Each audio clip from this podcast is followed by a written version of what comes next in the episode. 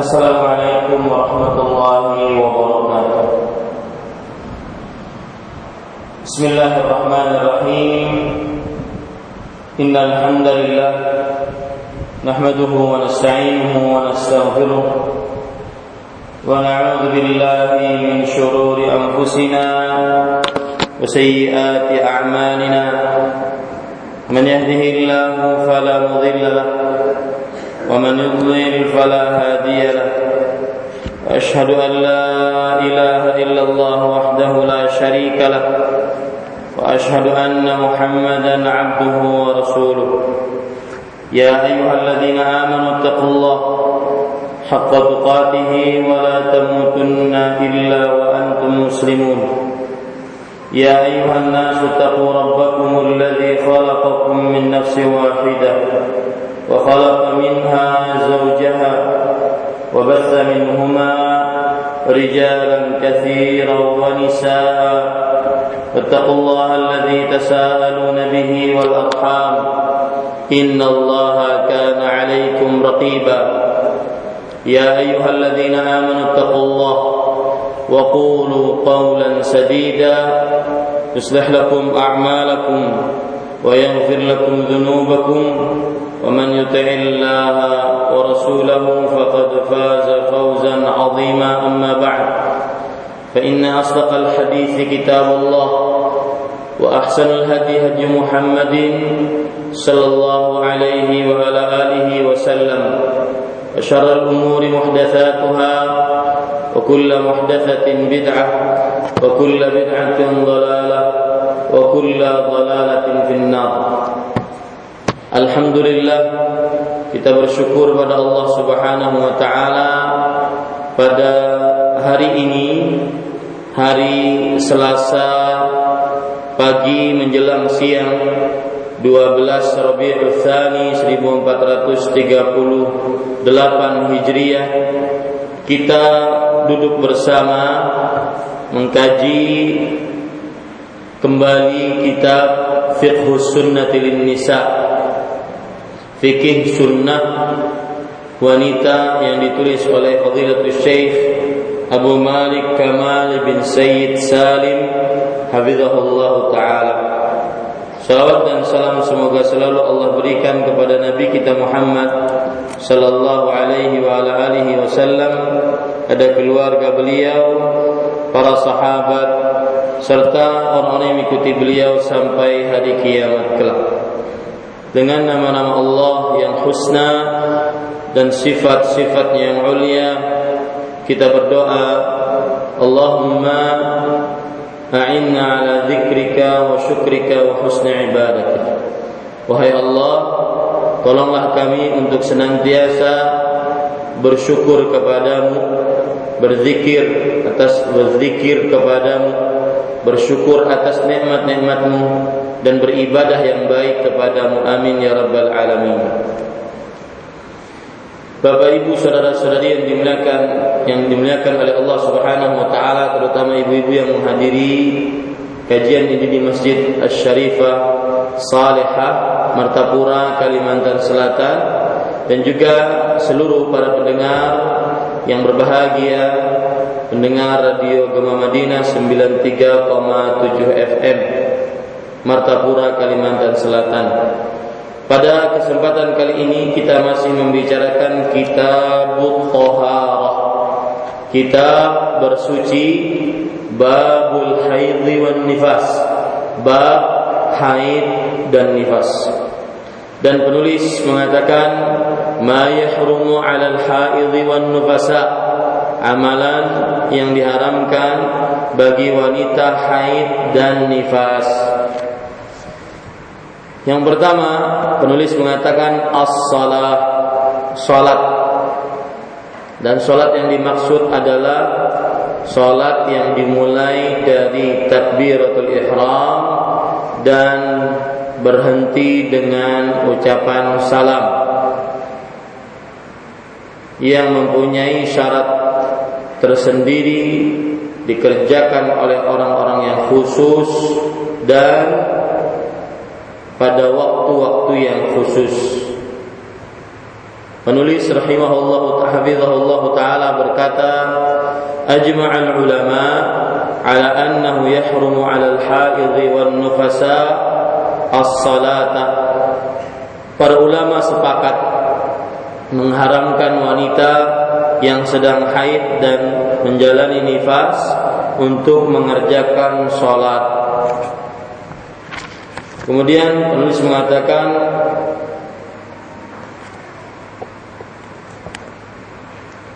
farduha fardhiha wa nafliha Di sini terjemahannya kurang. Para ulama sepakat mengharamkan wanita yang sedang haid dan menjalani nifas untuk mengerjakan sholat, baik sholat wajib atau sholat sunnah. Di buku terjemahan kita kurang, cuma sampai kepada untuk mengerjakan sholat. Sholat wajib atau sholat sunnah Kemudian penulis mengatakan wa ajma'u ala annahu yasqutu anha fardhas salat fala taqdhiha fala taqdhihi idza tahurat. Mereka pun yaitu para ulama sepakat atas gugurnya kewajiban sholat dari wanita tersebut dan ia tidak wajib mengkodok sholatnya setelah suci. Jadi kesepakatan ada dua. Yang pertama wanita yang sedang haid atau nifas diharamkan untuk mengerjakan sholat. Ini kesepakatan yang pertama. Dan sholat yang dimaksud baik sholat wajib ataupun sholat sunnah. Kesepakatan yang kedua disebutkan oleh para ulama fikih Islam adalah bahwa seorang wanita yang haid atau nifas gugur darinya kewajiban sholat tatkala haid atau nifasnya maka tidak wajib dia untuk mengqadha sholat tersebut yang dia telah tinggalkan selama haid atau selama nifas. Meskipun haidnya sepekan atau meskipun nifasnya 40 hari misalkan.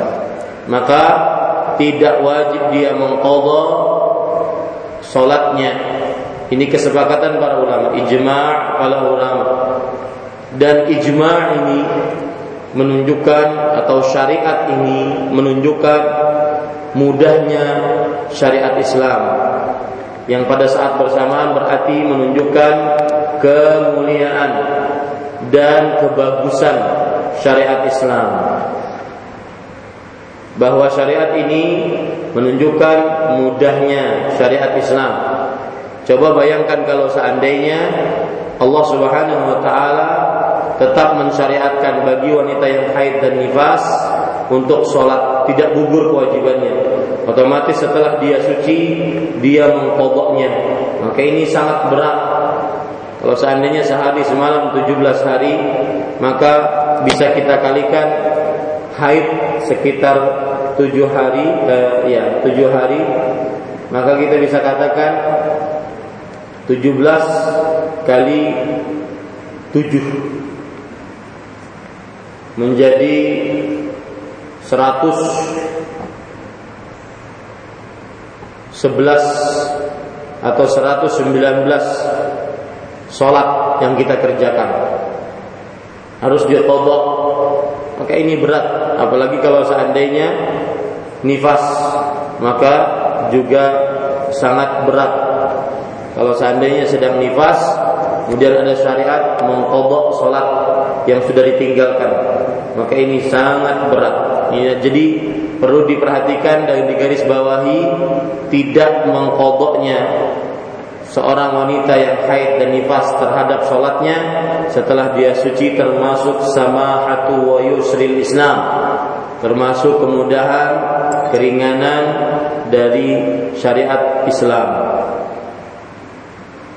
kemudian tulis mengatakan عن أبي سعيد الخدري رضي الله عنه قال قال النبي صلى الله عليه وسلم أليس إذا حاض لم تصلي ولم تصم فذلك نقصان دينها diriwayatkan dari Abu Sa'id Al-Khudri radhiyallahu anhu. Abu Sa'id Al-Khudri nama beliau adalah Sa'ad bin Malik bin Sinan. Nama aslinya Sa'ad bin Malik bin Sinan. Dan beliau wafat pada tahun 60-an Hijriah. Dan beliau disebut mufti kota Madinah, ahli fatwa dari kota Madinah. Dan beliau termasuk minal mukthirina fil hadis. Termasuk orang yang banyak meriwayatkan hadis Rasul sallallahu alaihi wa alihi wasallam. Dan beliau termasuk dari sahabat yang muda di zaman Rasulullah sallallahu alaihi wasallam masih hidup. Sahabat-sahabat yang muda di zaman Rasulullah SAW masih hidup. Makanya beliau dapat ikut peperangan bersama Rasulullah hanya tatkala peperangan Khandaq. Istasgharahu yauma Uhud. Dan beliau dianggap masih kecil tatkala peperangan Uhud. Berarti peperangan Khandaq setelah peperangan Uhud beliau berarti umur 15 tahun. Tidak mungkin tidak lebih dari 20 tahun umur beliau Rasulullah sallallahu alaihi wasallam meninggal. Berarti beliau adalah sahabat-sahabat yang muda. Dan ini menjadi pelajaran bagi kita agar kita yang masih muda ibu-ibu saudari-saudari muslimah yang masih muda dan juga anak-anak kita yang masih muda belia maka didekatkan mereka dengan ilmu-ilmu agama didekatkan mereka dengan ilmu-ilmu agama.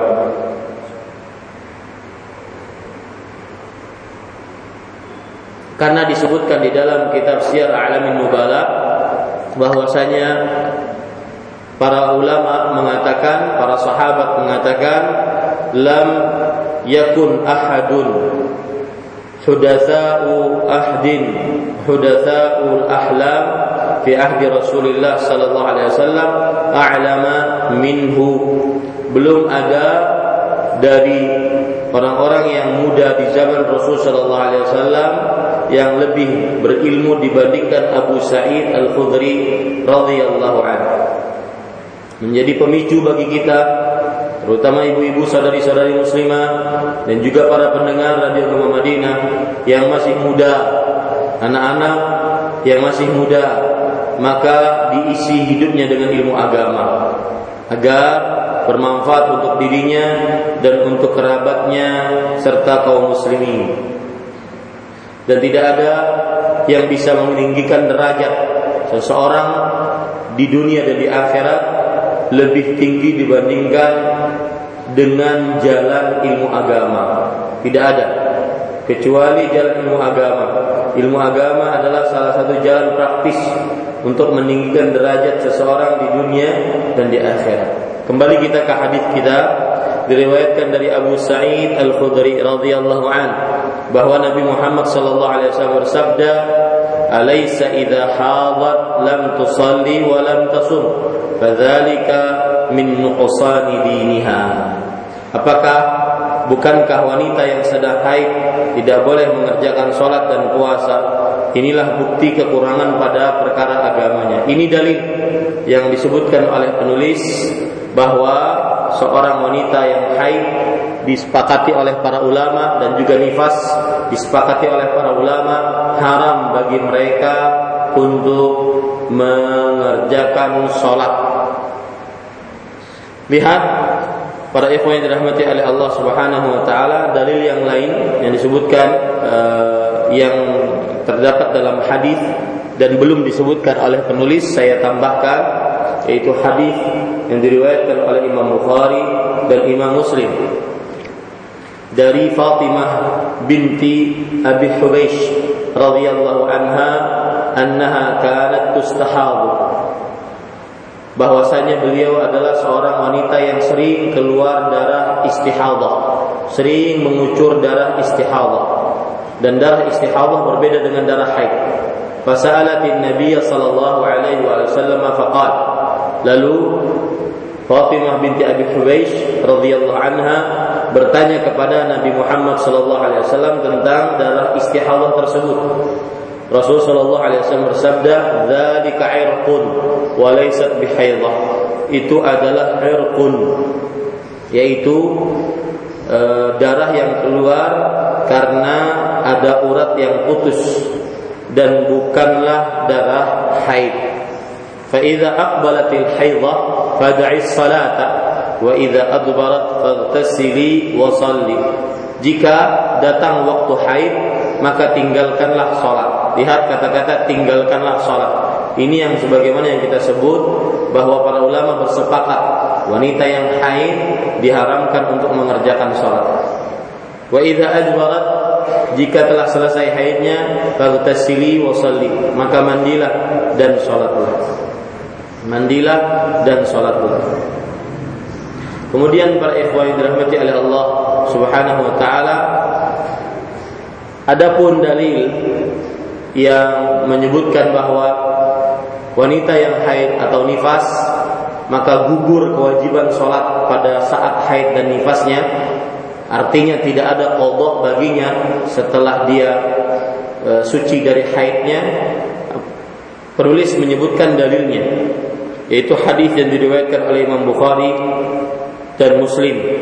An Mu'adzah anna imra'atan qalat li Aisyah radhiyallahu anha.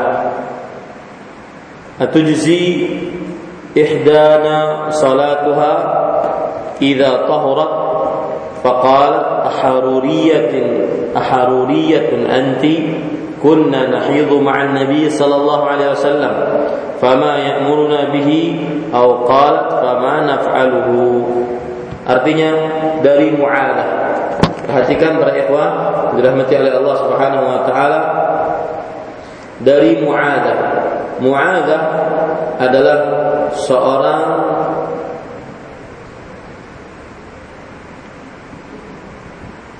tabi'i yang hidup di zaman Rasulullah, di zaman para sahabat Nabi. Mu'adzah binti Abdullah. Mu'adzah binti Abdullah. Dan beliau disebut di dalam tafsir di dalam kitab uh, Syiar A'lamin Mubala al-abidah, ahli ibadah. Kemudian As-Sayyidah Al-Alimah Wanita termulia Wanita mulia dan berilmu Wanita mulia dan berilmu Disebutkan oleh Imam Az-Zahabi dalam kitab Syiar Alam Nubala Balagana annaha kanat tuhyi al-laila ibadatan wa taqulu ajibtu li'ainin tanam wa qad alimta wa qad alimat tular raqadi fi zulmil kubur. Ini perhatikan perkataan yang sangat menarik. Kata beliau Muadzah beliau mengatakan aku heran eh, apa di sampai kepada sampai kita kepada sampai kepada kita riwayat tentang biografi beliau bahwa beliau senantiasa menghidupkan malam-malamnya untuk beribadah dan beliau senantiasa berkata aku heran terhadap sebuah mata yang sering tidur.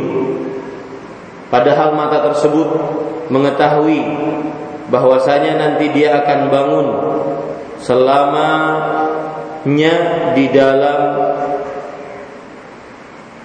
kegelapan kubur.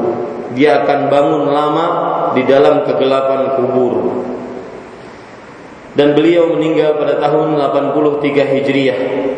Beliau meninggal pada tahun 83 Hijriah.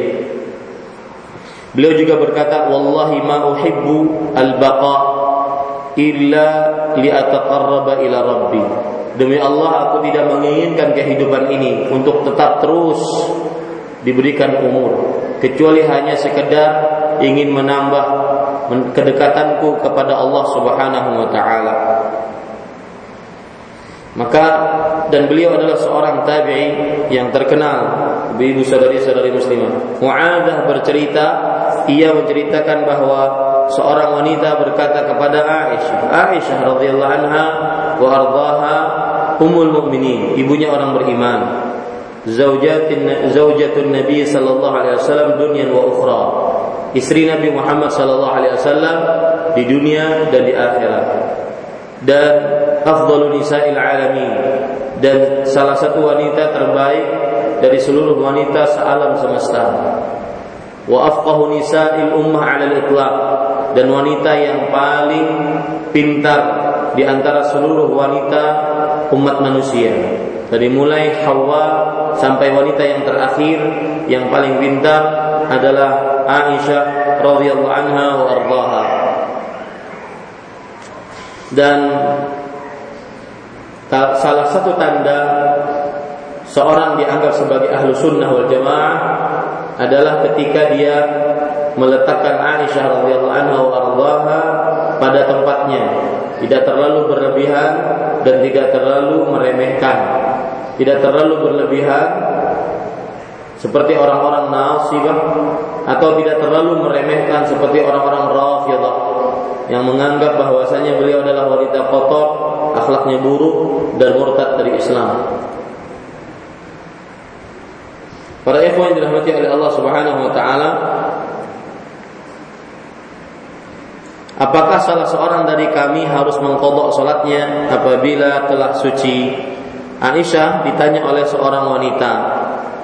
Apakah kalau seandainya wanita yang telah selesai haidnya maka wanita tersebut mengkodok solatnya maka Aisyah radhiyallahu anha menjawab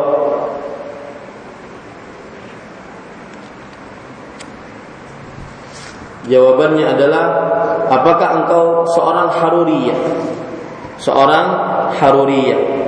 Para ikhwan yang dirahmati oleh Allah Subhanahu wa taala, haruriyah maksudnya adalah seorang yang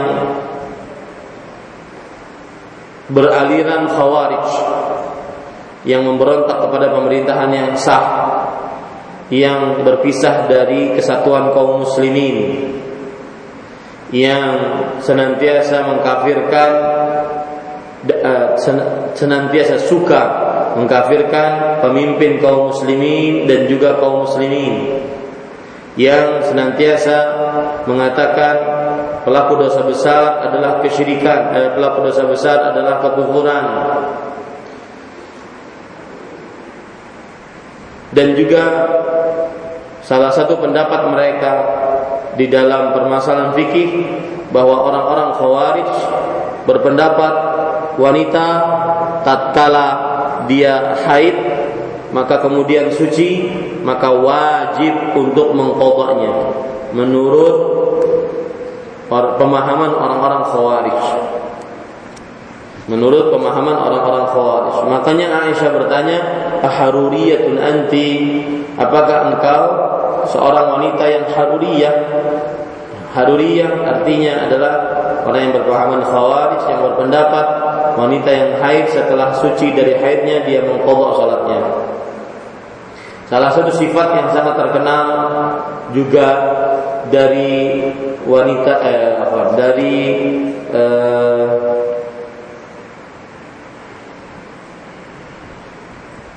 orang-orang khawarij adalah bahwasanya orang-orang khawarij mereka itu ahli ibadah tetapi ibadahnya hanya bermodal semangat dan ibadah mereka tidak sampai kepada tenggorokan-tenggorokan mereka.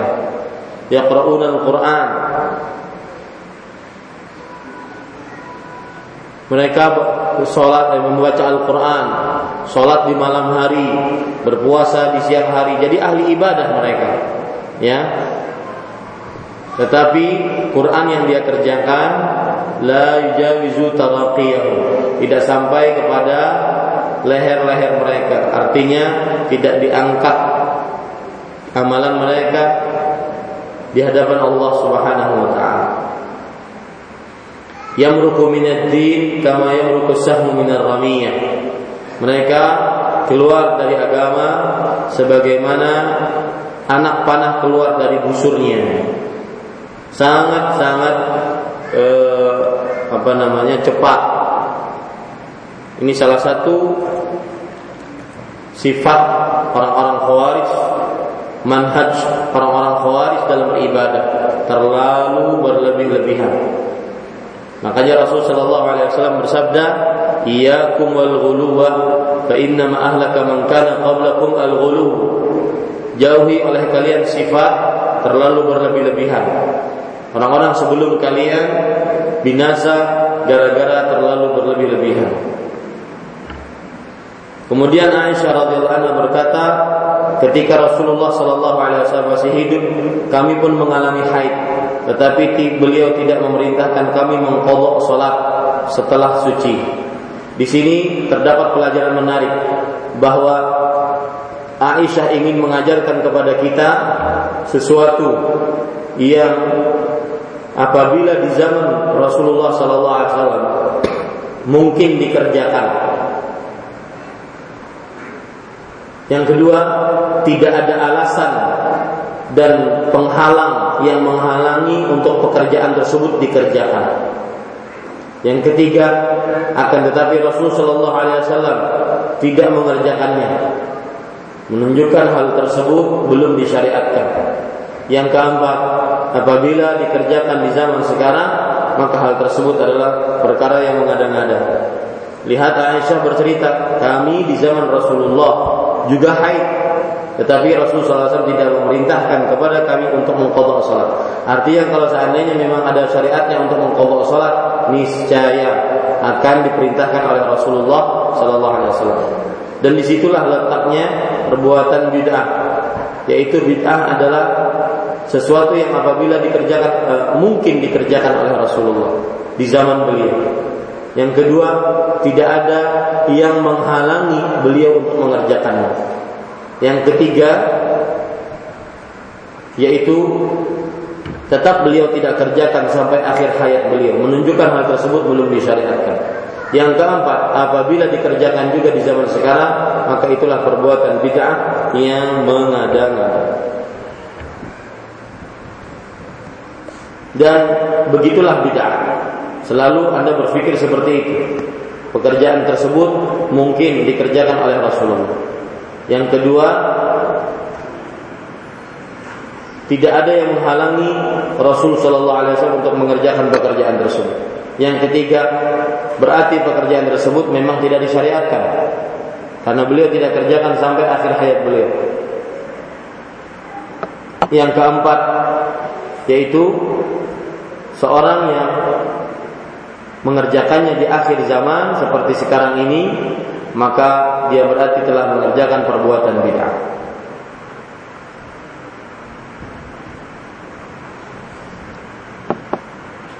Kita tambah dalil yang lain yang belum disebutkan oleh penulis Habibullah taala di dalam bukunya. Saya tambahkan hadis yang diriwayatkan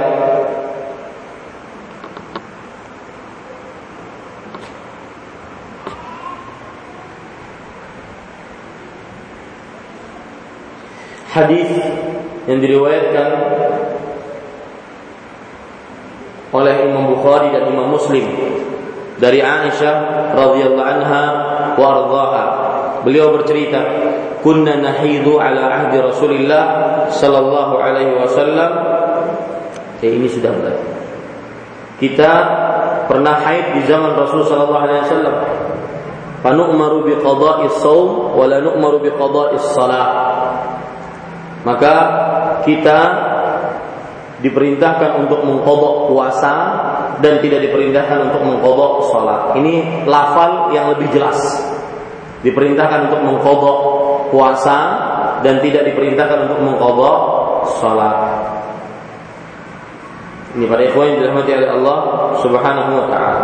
Baik. Kita lanjutkan pembacaan uh, kitab kita. Fawaid catatan, catatan. Satu, idza hadatil mar'atu qubail al-'asr, mathalan, wa lam takun salat adh-dhuhra, yalzamuha qada'u adh-dhuhra idza tahurat. Catatan, satu, jika seorang wanita mengalami haid sebelum saat uh, haid beberapa saat sebelum waktu asar. Sedangkan ia belum melaksanakan sholat zuhur, apakah ia wajib mengqadha sholat zuhur setelah ia suci?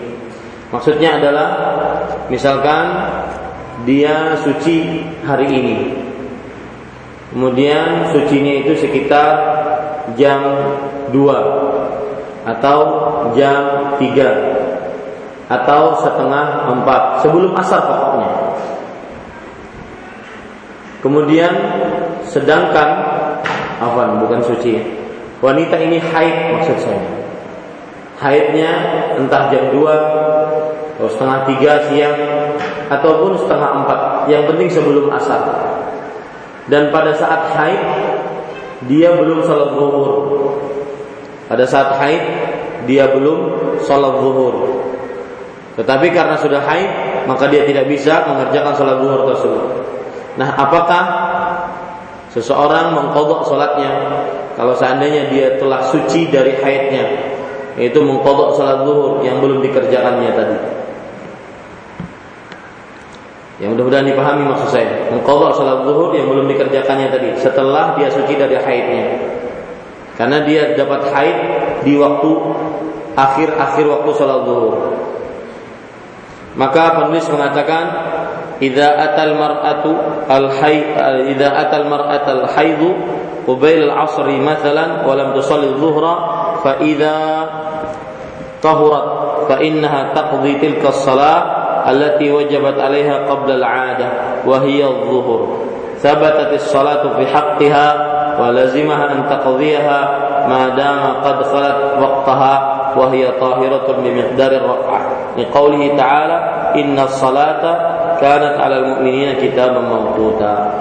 Artinya jika darah keluar beberapa saat sebelum sholat asar dan ia dan ia belum mengerjakan sholat zuhur maka wajib baginya untuk mengkodok sholat zuhur yang ia tinggalkan sebelum datangnya haid setelah ia suci. Ya, setelah ia suci. Dan ini pendapat jumhur. Ini adalah pendapat jumhur. Alasannya karena sebelum haid waktu sholat zuhur sudah masuk dan ia masih suci serta bisa mengerjakan sholat minimal satu rakaat sebelum waktunya, sebelum masuk waktunya. Allah Subhanahu wa taala berfirman, "Inna salata kanat 'alal mu'minina kitaban mawquta." Sesungguhnya salat itu adalah kewajiban yang ditentukan waktunya atas orang-orang yang beriman. Para ikhwan yang dirahmati oleh Allah Subhanahu wa taala, ini ini pendapat jumhur. Mereka berdalih bahwasanya karena wanita itu sudah masuk haid eh, sudah masuk waktu sholat dan dia belum sholat, berarti ada kewajiban atasnya. Nah, cuma ketika dia ingin mengerjakan sholat ternyata datang haidnya duluan, maka berarti masih ada tanggungannya. Otomatis dia mengkodoknya saja. Ini ibu-ibu sadari-sadari muslimah yang dimuliakan oleh Allah.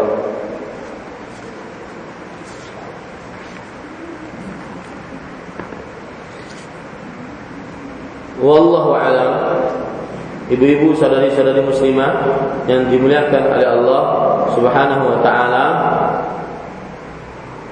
uh, permasalahan ini terjadi khilaf di antara para ulama. Terjadi perbedaan pendapat di antara para ulama rahimahumullah taala. Bahwa wanita yang haid dan sudah masuk waktu sholat dia mengkodok sholat tersebut tatkala dia suci. Ini terjadi perbedaan pendapat di antara para ulama. Ada yang mengatakan tadi pendapat jumhur bahwa dia mengkodok tatkala dia sudah suci. Karena wanita ini sudah masuk kewajiban sholat. Ada yang mengatakan bahwa tidak ada kewajiban bagi dia untuk mengkodok sholat tersebut. Dan wallahu alam saya lebih condong kepada pendapat ini. Kalau seandainya sudah masuk waktu sholat dan dia belum sholat lalu datang haid maka tidak ada kodok atasnya. Karena waktu sholatnya sudah selesai. Dia memang berkewajiban tapi bukankah dia tidak bisa mengerjakan kewajiban tersebut? Yaitu haid. Ya dan dia tidak bisa mengerjakannya karena datangnya haid. Ya maka tidak ada kodok atasnya. Sebagaimana perkataan Aisyah radhiyallahu anha tadi manhajnya khawarij adalah apabila sudah masuk waktu sholat eh, apabila suci dari haid maka dia mengkodok Salat-salat yang telah lalu. Mengkodok salat-salat yang telah lalu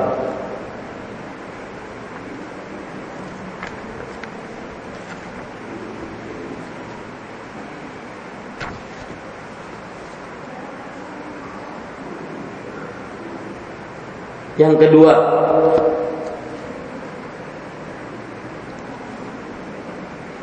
إذا طهرت الحائض قبيل العصر مثلا فلما اغتسلت دخل وقت صلاة العصر فهل يلزمها أن تصلي الظهر jika seorang wanita yang haid telah sholat waktu eh, telah suci sebelum waktu asar masuk misalnya kemudian ketika ia mandi waktu asar sholat waktu sholat asar pun masuk maka apakah wanita tersebut wajib mengerjakan sholat zuhur? Ini kebalikan dari tadi.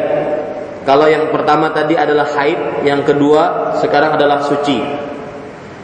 Kalau yang pertama tadi sudah masuk waktu sholat zuhur, dia belum mengerjakan sholat zuhur, lalu dia haid. Maka tadi saya sebutkan ada dua pendapat. Pendapat yang pertama apa bu? Ingin saya ingin tahu ibu-ibu memperhatikan saya atau tidak. Silahkan jawab pakai mic. Nah,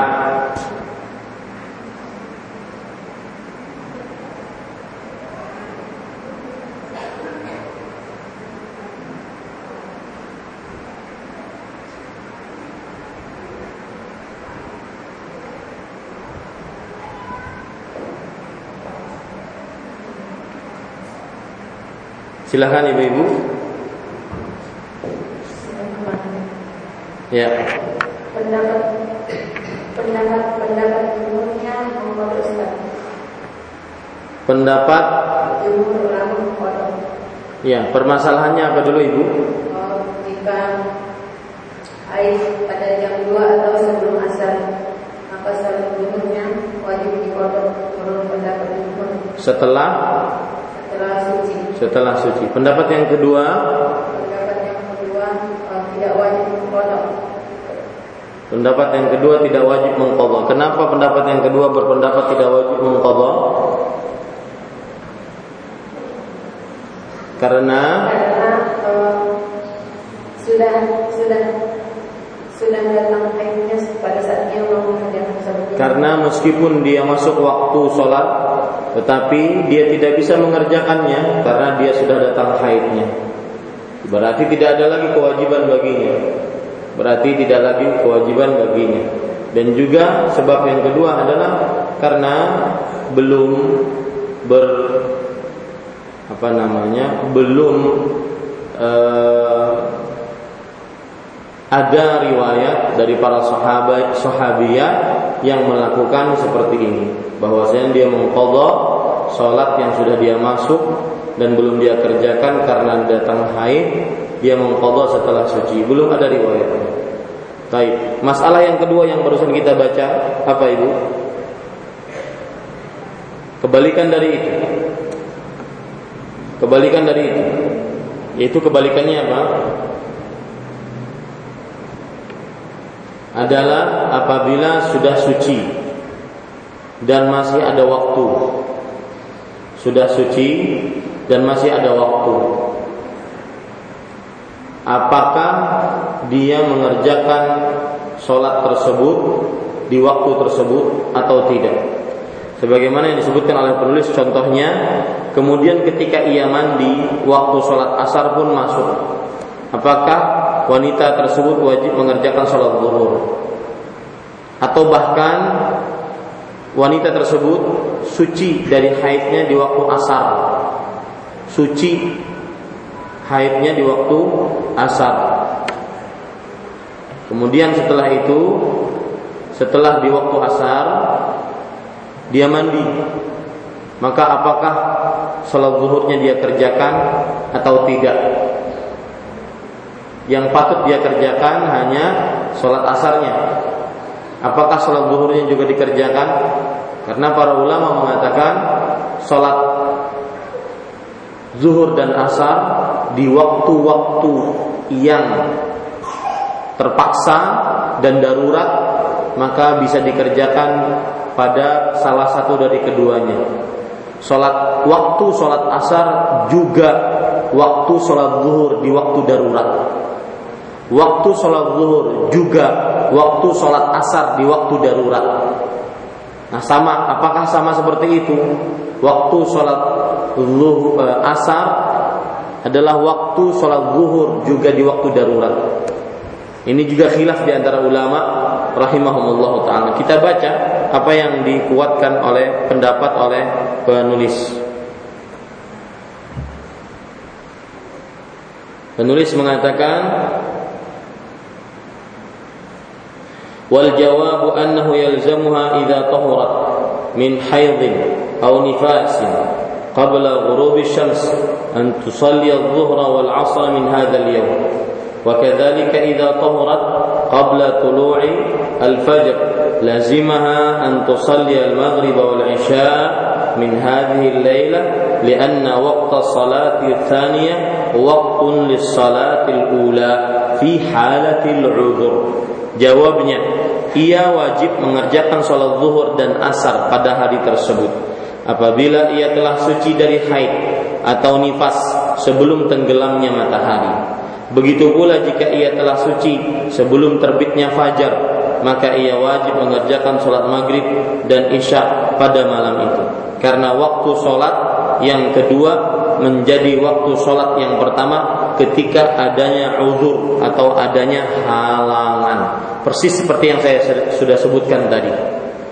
Kalau ibu-ibu suci dari haid di waktu asar, maka menurut pendapat ini mengkodok sholatnya sholat zuhur dan sholat asar. Bukan mengkodok, mengerjakan sholatnya sholat zuhur dulu empat rakaat, kemudian sholat asar empat rakaat. Kenapa demikian? Karena waktu sholat yang per kedua, saya ulangi, waktu sholat yang kedua adalah waktu sholat untuk yang pertama. Tatkala ada uzur, tatkala ada halangan. Coba perhatikan sekarang.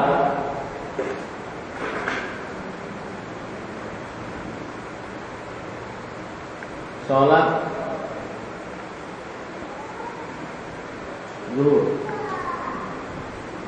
Sholat asar sholat zuhur sholat asar.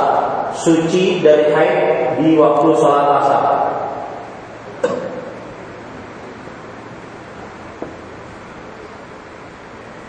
Para ulama mengatakan ini adalah waktu sholat pertama.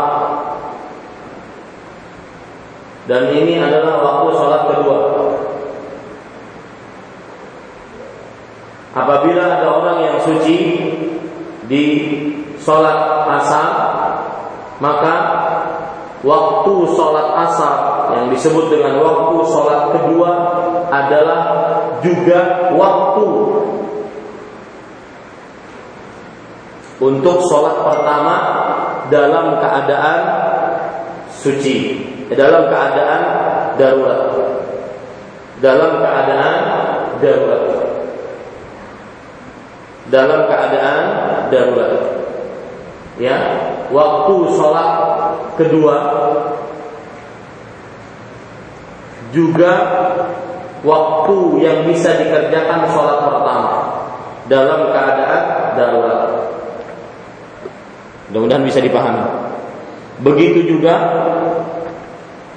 Salat maghrib dan isya. Salat maghrib disebut sebagai waktu salat pertama. Salat isya disebut sebagai waktu salat kedua. Apabila seseorang suci di pertengahan malam ataupun lima menit sebelum azan subuh, suci dia, maka orang ini berarti mengerjakan sholat maghrib dan sholat isya. Kenapa? Karena waktu sholat kedua adalah juga bisa mengerjakan di dalamnya untuk sholat pertama jika terdapat halangan. Jika terdapat halangan. Ini para ikhwan yang dirahmati oleh Allah Subhanahu wa taala.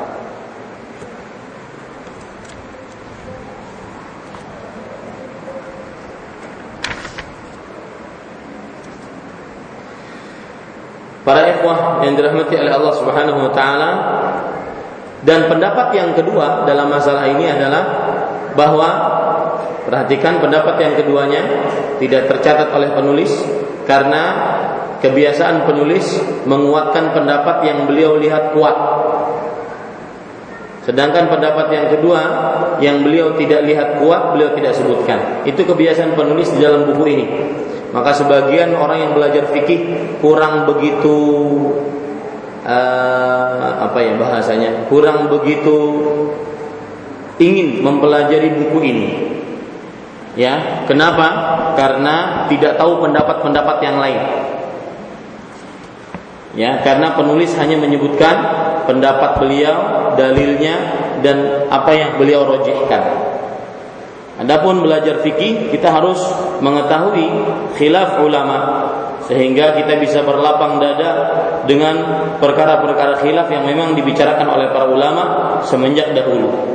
Maka perhatikan pendapat yang kedua dalam masalah ini, jika seorang suci di waktu Isya atau seorang suci di waktu Asar, maka pendapat yang kedua mengatakan bahwa sholat yang patut dikerjakan hanya sholat Asar atau sholat Isya Sholat maghribnya sudah tidak wajib lagi. Sholat zuhurnya tidak wajib. Kenapa? Karena dia masih haid. Bukankah Rasul Shallallahu Alaihi Wasallam bersabda, "Faida akbalatil haidatu fada'is salata." Jika telah datang waktu haid, maka tinggalkan waktu, tinggalkanlah sholat. Nah, waktu sholat maghrib sudah masih haid, maka berarti tidak ada kewajiban atasnya. Waktu sholat zuhur masih haid, maka berarti tidak ada kewajiban atasnya. Maka ketika dia suci di waktu asar, wajib yang dia kerjakan adalah hanya sholat asar. Ketika dia suci di waktu e, isya, wajib yang dia kerjakan hanya di waktu isya. Ini ibu saudari saudari muslim. Dan saya lebih condong kepada pendapat yang kedua ini. Apabila seseorang suci di waktu asar atau suci di waktu isya, maka dia hanya mengerjakan sholat asarnya atau isyanya saja. Adapun sholat zuhurnya atau sholat maghribnya tidak dikerjakan karena tidak ada kewajiban atasnya. Sebagaimana hadis Rasul Sallallahu Alaihi Wasallam. Wallahu a'lam. Mudah-mudahan bisa dimaklumi. Bisa dimaklumi bu? Nah, Taib ibu-ibu sadari-sadari muslimah Kemudian penulis menguatkan pendapat Dengan membawakan perkataan Syekhul Islam Ibnu Taimiyah rahimahullah ta'ala Beliau mengatakan Qala Syekhul Islam fil fatawa ولهذا كان مذهب العلماء كمالك والشافعي وأحمد إذا طهرت الحائض في آخر النهار صلت الظهر والعصر جميعا وإذا طهرت في آخر الليل صلت المغرب والإشاء جميعا كما نقل ذلك عن عبد الرحمن بن عوف وأبي هريرة وابن عباس لأن الوقت مشترك بين الصلاتين في حال العذر فإذا طهرت في آخر النهار وقت الظهر باق فتصليها قبل العصر وإذا طهرت في آخر الليل فوقت المغرب باق في حال العذر فتصليها قبل العشاء والله أعلم Beliau mengatakan Syekhul Islam Ibn Taimiyah berkata di dalam Majmu'ul Fatawa Majmu'ul Fatawa adalah kitab yang ditulis oleh se, uh, bukan ditulis iya uh, apa? Majmu'ul Fatawa adalah kitab yang di dalamnya fatwa-fatwa Syekhul Islam Ibn Taimiyah. Fatwa-fatwa Syekhul Islam Ibn Taimiyah. Dan Syekhul Islam adalah ulama Islam abad ke-8 Hijriah. Nah, fatwa-fatwa beliau dikumpulkan oleh seseorang, saya tidak tahu namanya, yang mengumpulkan uh, fatwa-fatwa di dalam sehingga terjadi kitab atau terbentuk kitab Majmu' Fatawa dikumpulkan dalam satu kitab hampir ada 15 jilid fatwa-fatwanya dari mulai akidah, ibadah, muamalah dan tingkah laku. Maka kalau seandainya antum mendengar bahwa e, disebutkan oleh Syekhul Islam di dalam Al-Fatawa atau disebutkan oleh Syekhul Islam di dalam kitab Majmu'ul Fatawa, itu berarti kumpulan fatwa-fatwa Syekhul Islam Taimiyah rahimahullah taala. Beliau bukan beliau yang menulis, akan tetapi ada seorang uh, penuntut ilmu dan ulama yang menulis kemudian dikumpulkan fatwa-fatwa beliau yang sangat penting tersebut karena beliau seorang alim besar. Oleh karena itulah mayoritas ulama lihat di sini sebutkan bahwasanya pendapat yang mengatakan jika wanita yang haid yang suci dari haidnya di waktu asar atau di waktu isya maka dia mengkodok mengerjakan sholat zuhur dan asar. Dan juga mengerjakan sholat maghrib dan isya ini adalah mayorit pendapatnya mayoritas ulama. Seperti Imam Malik, Syafi'i dan Imam Ahmad. Berpendapat bahwa jika wanita yang yang haid telah bersih di penghujung siang maka dia harus mengerjakan sholat zuhur dan asar secara bersamaan pada waktu yang sama ya secara bersamaan dan pada waktu yang sama. Maka jika dan jika ia bersih di penghujung malam ia harus mengerjakan sholat maghrib dan asar secara bersamaan. Nah ini salah bu bukan maghrib dan asar. Maghrib dan isya salah itu perbaiki terjemahannya. Ya dan jika ia bersih di penghujung malam ia harus mengerjakan sholat maghrib dan isya secara berjamaah. Secara bersamaan maksud saya. Sebagaimana yang dinukil dari Abdurrahman bin Auf ini pendapat-pendapat sebagian para sahabat. Abdurrahman bin Auf Abu Hurairah Ibnu Abbas radhiyallahu anhum ajma'in. Karena waktu tersebut bersamaan antara dua waktu sholat ketika adanya halangan. Waktu tersebut bersamaan ketika adanya halangan maka jika ia suci di penghujung siang namun waktu zuhur masih tersisa ia harus mengerjakan sholat tersebut dan jika ia suci di penghujung malam, waktu maghrib masih tersisa, di saat adanya uzur, maka ia harus mengerjakan sholat tersebut sebelum isya. Jadi ibu-ibu saudari-saudari muslimah yang dimuliakan oleh Allah Subhanahu wa taala, apabila seseorang suci di waktu asar, maka dia mengerjakan sholat zuhur dan asar. Apabila dia tersisa waktu uh, isya, maka dia mengerjakan sholat uh, zuhur, uh, maghrib dan isya. Kalau begini, ibu-ibu, permasalahannya, perhatikan bapak tulis.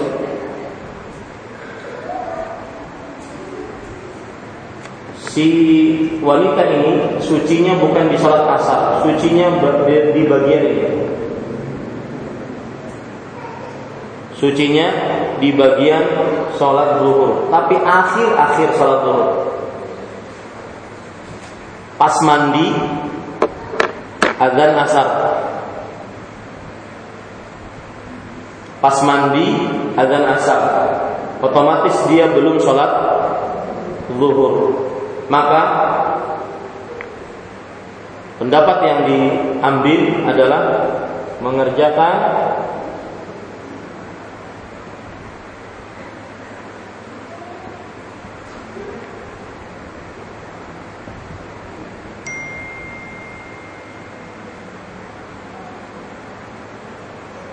mengerjakan sholat zuhur dan asar.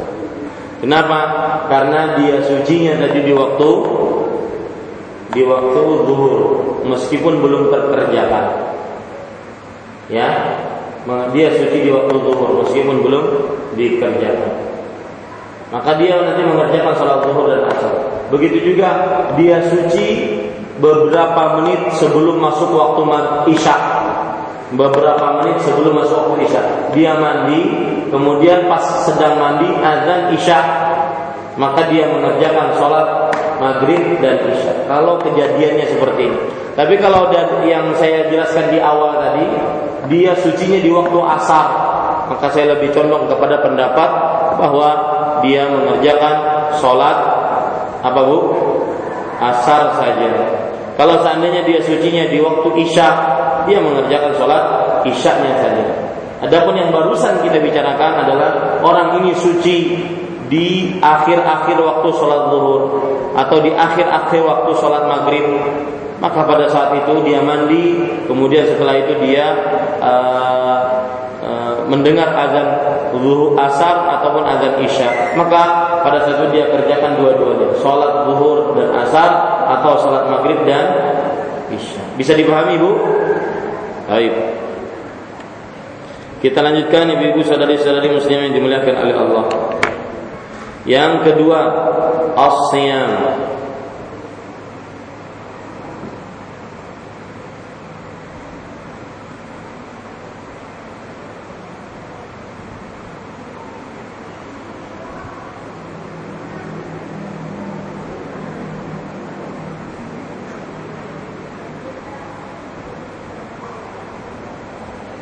وقد انقد وقد انعقد الإجماع على أن الحائض والنفساء تدع الصيام ولكنها تقضي صيام رمضان Para ulama sepakat bahwa seorang wanita yang mengalami haid atau nifas diharamkan berpuasa, akan tetapi ia wajib mengqadha puasa Ramadan. Para ulama sepakat bahwa seorang wanita yang mengalami haid atau nifas diharamkan berpuasa, akan tetapi ia wajib mengqadha puasa Ramadan. Kalau seandainya dia wanita tersebut haid dan nifas, maka diharamkan atasnya berpuasa. Cuma wajib mengqadha. Kalau tidak mengqadha berdosa. Ya, ini berbeda dengan sholat. Dan ini termasuk daripada keringanan dan kemudahan syariat Islam bahwa Islam hanya memerintahkan untuk mengqadha puasa, tidak memerintahkan untuk mengqadha sholat. Berarti juga ini bahwa mengqadha puasa itu mudah dan ini perhatikan kepada para ibu-ibu yang hamil dan menyusui kemudian tidak berpuasa. Boleh mereka yang hamil dan tidak yang menyusui tidak berpuasa, boleh ya. Yang hamil dan tidak menyusui boleh berpuasa. Eh, tidak berpuasa. Kemudian di lain hari hendaklah dia mengkodok dan mengkodok mudah ya mengkodok insya Allah mudah asalkan ada tekadnya saja dan saya lebih condong kepada pendapat wanita hamil dan menyusui apabila dia tidak berpuasa, dia mengkodok di lain hari. Saya lebih condong kepada pendapat ini. Karena mengkodok itu sebenarnya mudah, hanya mungkin perlu perjuangan dan perlu tekad yang kuat untuk bisa mengkodok. Tahun ini hamil. Kemudian tahun depan menyusui. Dua tahun sudah selesai kada puasa. Kemudian pas sudah menyusui hamil pulang Hendak mengkodok kayak apa Bisa sebenarnya mengkodoknya Di hari-hari yang meskipun anda menyusui Meskipun anda hamil Maka bisa sebenarnya untuk mengkodoknya Cuma seperti yang saya ucapkan tadi Bahwa perlu Eh, tekad yang kuat agar bisa beribadah kepada Allah. Tetapi jika ada yang mengambil pendapat wanita hamil dan menyusui tidak berpuasa maka dia membayar fidyah, maka dia membayar kafarah, maka tidak mengapa. Itu pendapat yang dia ambil. Bukan tetapi boleh kita menguatkan pendapat salah satunya. Maka saya katakan pendapat mengkodok lemah Pendapat mengkodok lemah Yang paling kuat adalah wanita hamil dan menyusui Seperti orang yang sakit ringan tatkala puasa Boleh dia tidak berpuasa Tapi di lain hari tatkala dia sudah sehat Dia mengkodoknya Wallahu a'lam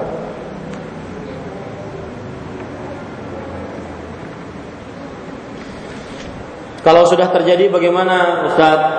Karena tadi saya dengar ada gerumun-gerumun kalau sudah terjadi bagaimana? Bahwa saya sudah mengkafarat, membayar fidyahnya saja. Ya sudah, yang sudah sudah.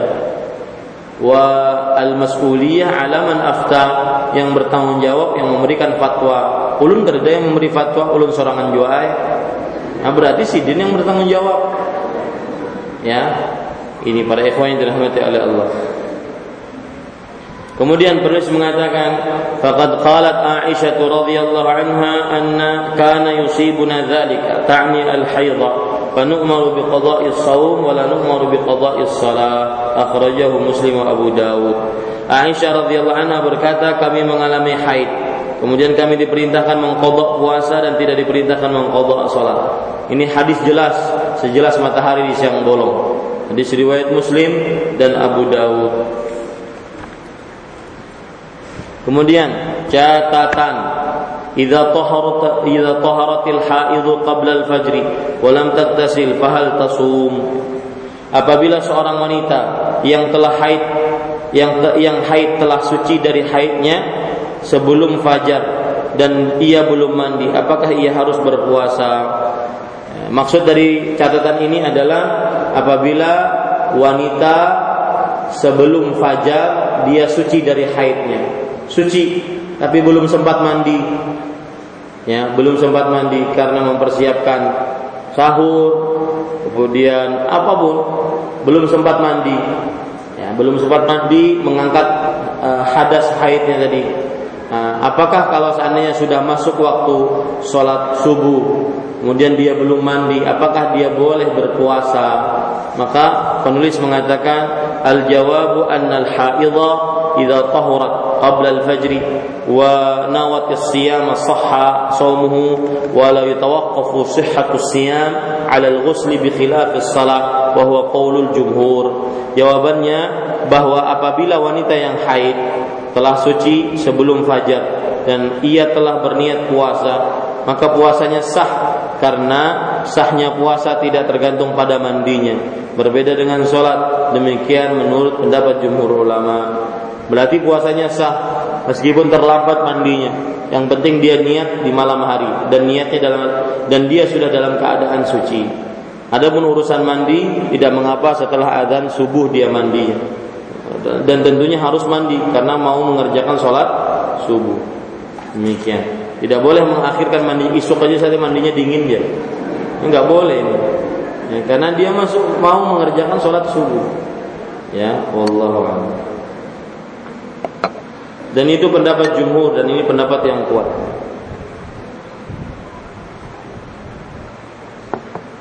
Yang kedua, permasalahan kedua, idza taharatil haid qabla ghurubi syams, fahal tasumu baqin nahar?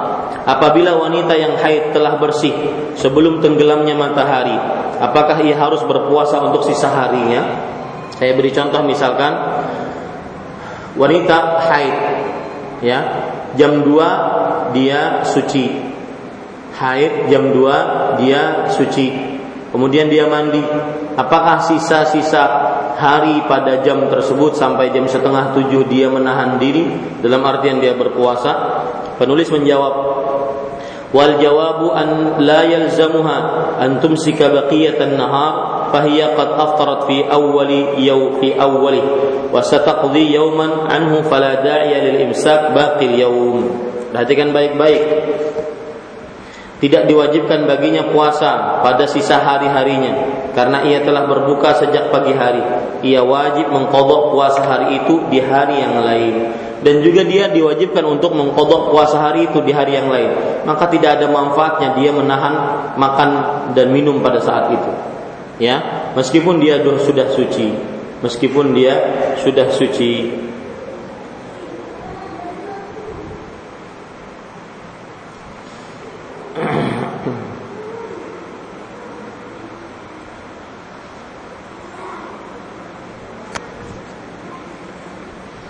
Di sini ada beberapa orang yang perlu kita tekankan kedudukan mereka. Ibu-ibu saudari-saudari muslimah, perhatikan. Saya ingin menekankan ada penjelasan tambahan, ya, ada penjelasan tambahan. Perhatikan baik-baik.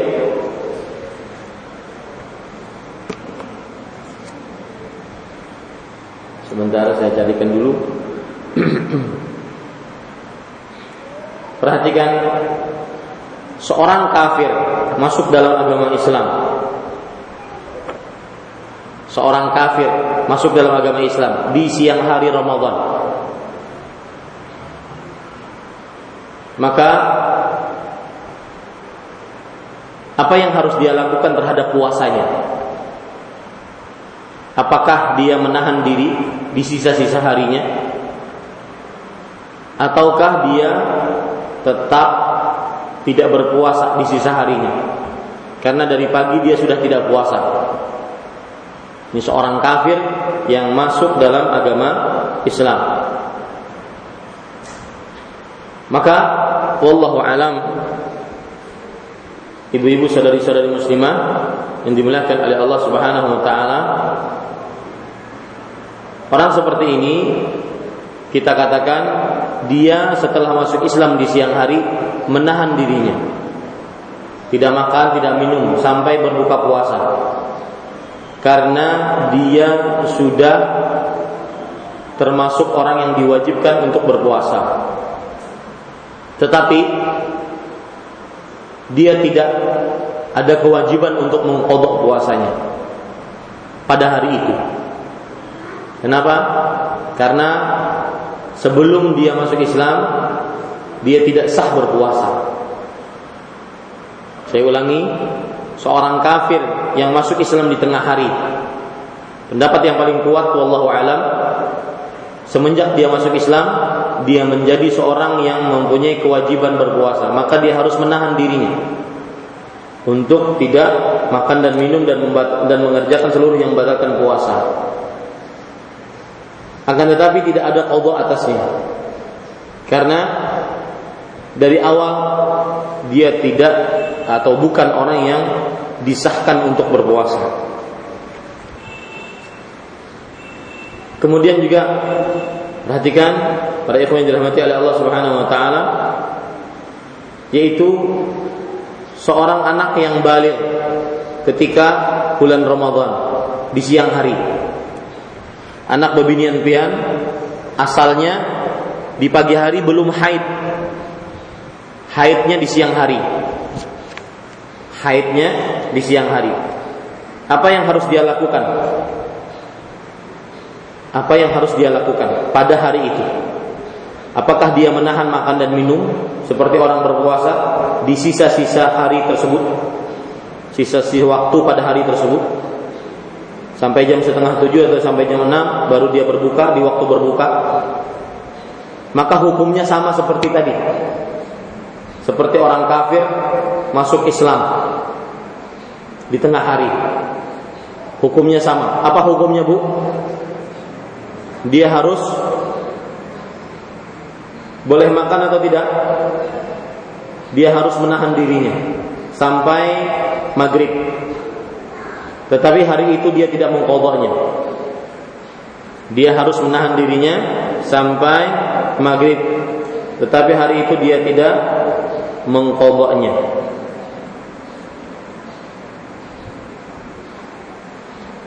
Kemudian ibu-ibu saudari-saudari muslimah yang dimuliakan oleh Allah Subhanahu wa taala Perhatikan lagi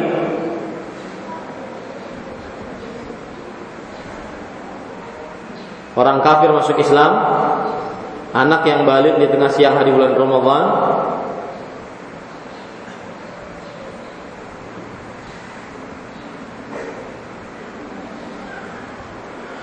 Seorang yang sakit Afwan Yang ketiga yaitu orang yang gila jika dia sadar di tengah hari bulan Ramadan. Gila diberi kesembuhan oleh Allah, sadar di siang hari bulan Ramadan. Hukumnya sama dengan orang kafir yang masuk Islam di siang hari bulan Ramadan tadi. Hukumnya juga sama dengan seorang yang balik di tengah hari bulan Ramadan. Yaitu dia mempunyai kewajiban menahan makan dan minum dan seluruh yang membatalkan puasa sampai sampai kapan? Sampai berbuka.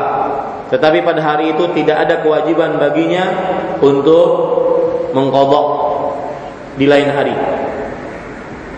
Untuk mengkodok di lain hari. Itu tiga orang. Tiga orang. Ada yang bisa mengulang bu agar saya puas bahwa ibu-ibu benar-benar paham apa yang uh, saya sebutkan tadi. Siapa aja tiga orang tadi? Bu? Itu pertanyaan saja. Itu pertanyaan saya. Siapa tiga orang tadi? Selain ibu yang menjawab tadi. Nah. Ini ibu yang tadi? Yang lain, Bu. Nada suara pen ketahuan ulun. Yang lain.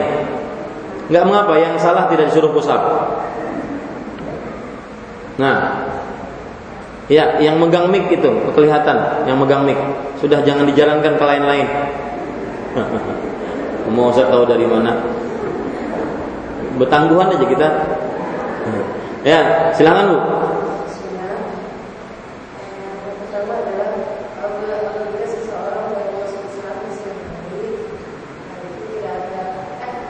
Orangnya dulu, sebutkan hukumnya nanti. Siapa tiga orang yang barusan kita bicarakan? Orang yang baru masuk Islam di tengah hari bulan Ramadan. Yang kedua, E, wanita yang balik ataupun seorang anak yang balik di siang hari bulan Ramadan. Tidak mesti harus wanita. Seorang anak bulan Ramadan. Nah, yang ketiga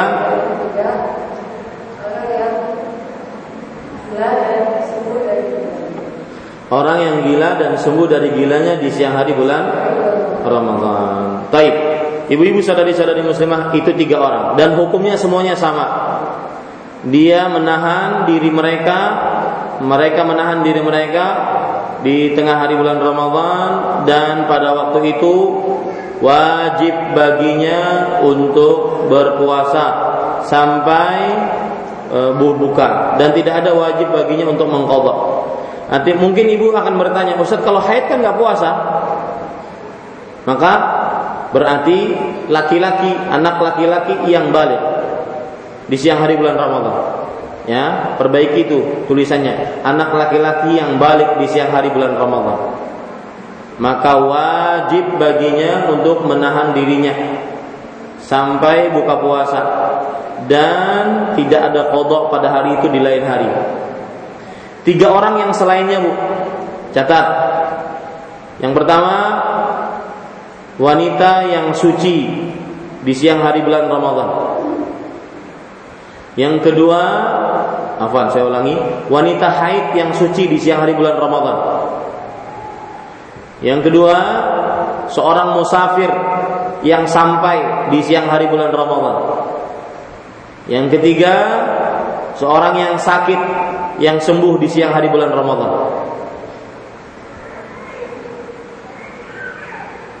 Wanita yang haid yang sakit eh apa? Wanita haid yang wanita haid yang apa Bu? Yang suci di siang hari bulan Ramadan. Yang kedua, seorang musafir yang sampai di tempat tujuan di siang hari bulan Ramadan. Yang ketiga, seorang yang sakit yang sembuh di siang hari bulan Ramadan. Apa yang harus dia lakukan terhadap puasanya? Wanita haid suci di siang hari bulan Ramadan. Suci jam jam 12 siang. Suci jam 12 siang. Apakah dia wajib mengkodok? Wajib. Yang kedua, apa yang harus dia lakukan dengan puasanya pada hari itu? Apakah dia menahan dirinya atau masih boleh makan dan minum? Maka jawabannya perhatikan untuk tiga orang yang kedua bu, perhatikan. Dia diwajibkan mengkodok di lain hari. Satu. Yang kedua, dia tidak diwajibkan menahan diri, masih boleh makan dan minum. Masih boleh makan dan minum. Ya, karena dari awal memang dia tidak tidak apa? Tidak berpuasa. Dari awalnya memang dia tidak berpuasa. Jadi itu dua kelompok ya, Bu.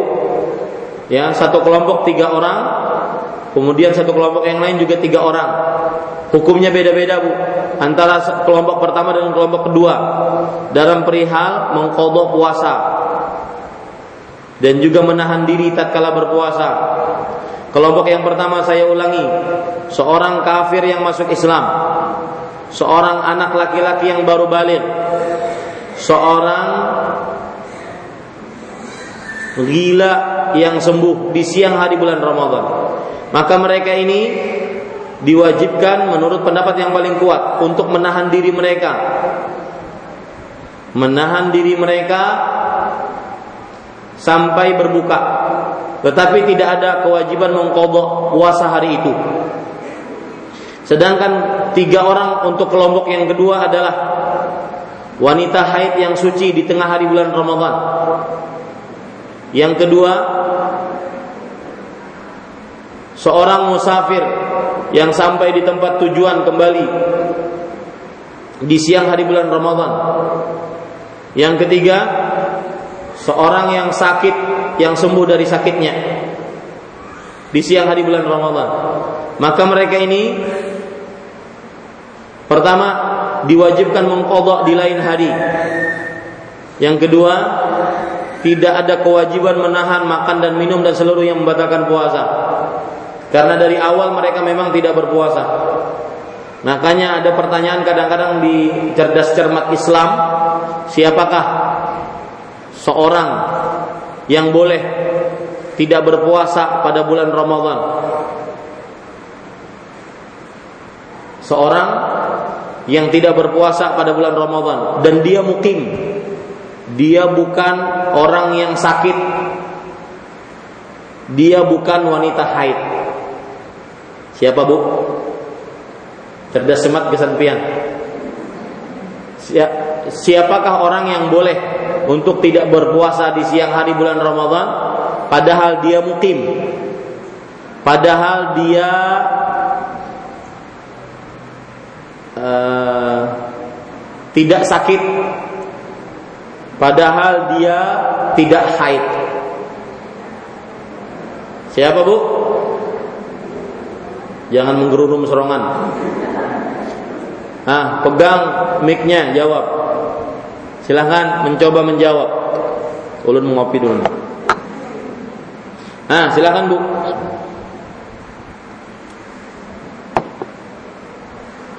Pertanyaannya belum jelas Ustaz. Saya ulangi pertanyaannya. Siapakah yang diperbolehkan untuk tidak berpuasa di eh, seseorang yang diperbolehkan secara syariat untuk tidak berpuasa di siang hari bulan Ramadan. Padahal dia bukan mukim. Dia bukan wanita haid. Dia bukan orang sakit. Siapakah dia tersebut? Silakan yang menjawab.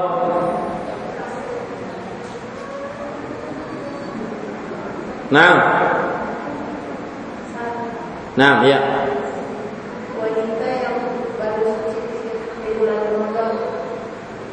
Wanita yang baru suci di siang hari bulan Ramadhan. Betul. Yang kedua, seorang yang musafir yang baru sampai. Yang ketiga, seorang yang baru sembuh dari penyakit. Ya, itu semua diperbolehkan untuk tidak berpuasa di siang hari bulan Ramadhan Padahal mereka muslim balik berakal, mampu, mukim. Ya, bukan wanita haid dan nifas. Nah, kita lanjutkan ibu-ibu saudari-saudari muslimah. Perhatikan perbedaan-perbedaan yang saya sebutkan tadi jangan bingung. Kemudian penulis rahimahullah ta'ala mengatakan fa'an ibni Jurayj qala qultu li المرأة تصبح حائضا ثم تطهر في بعض النهار تتمه قال لا هي قاضية diriwayatkan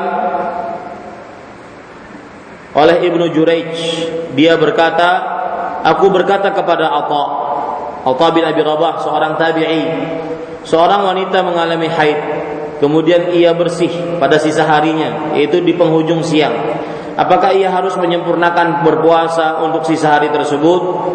Maka Atha bin Abi Rabah menjawab, tidak, tetapi ia harus mengkodoknya. Ya, tetapi ia harus mengkodoknya. Persis yang kita sebutkan pada tiga orang bagian kedua tadi. Wanita suci di siang hari bulan Ramadan. Ya, dia tidak wajib menahan dirinya. Dia boleh masih makan dan minum. Akan tetapi dia mengkodok di lain hari ini ibu-ibu saudari-saudari muslimah yang dimuliakan oleh Allah Subhanahu wa taala. Baik. Kiranya itu yang bisa kita sampaikan pada kesempatan kali ini. Eh, apa yang baik itu dari Allah Subhanahu wa taala, apa yang buruk itu dari saya pribadi wa sallallahu nabi Muhammad walhamdulillahi rabbil alamin. Silakan jika ada yang bertanya, baik ibu-ibu yang hadir langsung di Masjid Asy-Syarifah, Masjid Jami' Asy-Syarifah Salihah Martapura Kalimantan Selatan ataupun para pendengar radio Gema Madinah 93,7 FM yang semoga kita selalu dirahmati oleh Allah Subhanahu wa taala. Nah, silakan. Waalaikumsalam warahmatullahi wabarakatuh. Wa fiik barak.